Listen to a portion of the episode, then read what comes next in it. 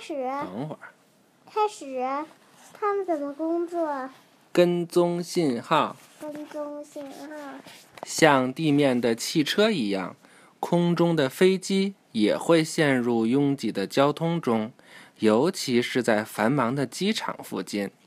与地面交通不一样的是，空中交通状况由被称作空中交通调度员的人密切跟踪。他们知道机场附近每一架飞机的动向，他们用雷达来指挥交通。雷达让调度员发现那些距离我们很远、肉眼看不到的飞机。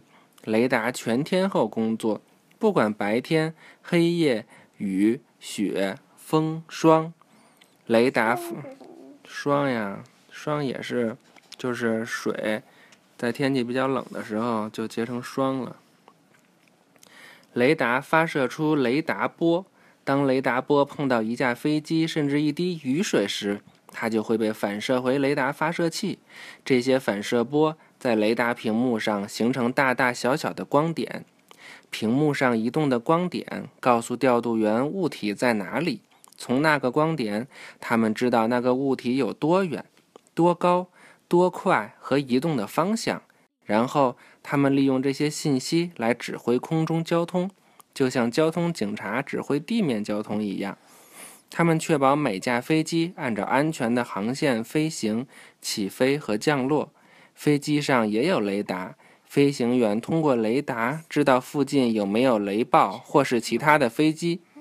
你看这个，一艘航空母舰上的空中交通调度员在监视显示有附近飞机位置的屏幕。调度员监视屏幕的目的是为了防止飞机互撞。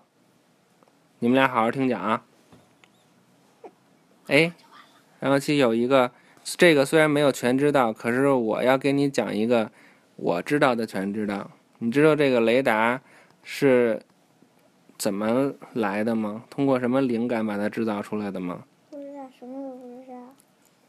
就那个蝙蝠，知道吗？蝙蝠它不是生活在很黑暗的山洞里吗？你说它靠什么去观察和看到四周的东西呀？蝙蝠没有眼睛，蝙蝠的眼睛看不见，蝙蝠就是会发出一种波，然后它靠这个波反射回来，就知道前边有障碍物。然后我们制造出这个雷达，就是根据蝙蝠的这个特点得来的灵感。我们是不是从动物也也能学到很多东西？你有什么要说的吗？那预习下一课了。安全信号，拜拜。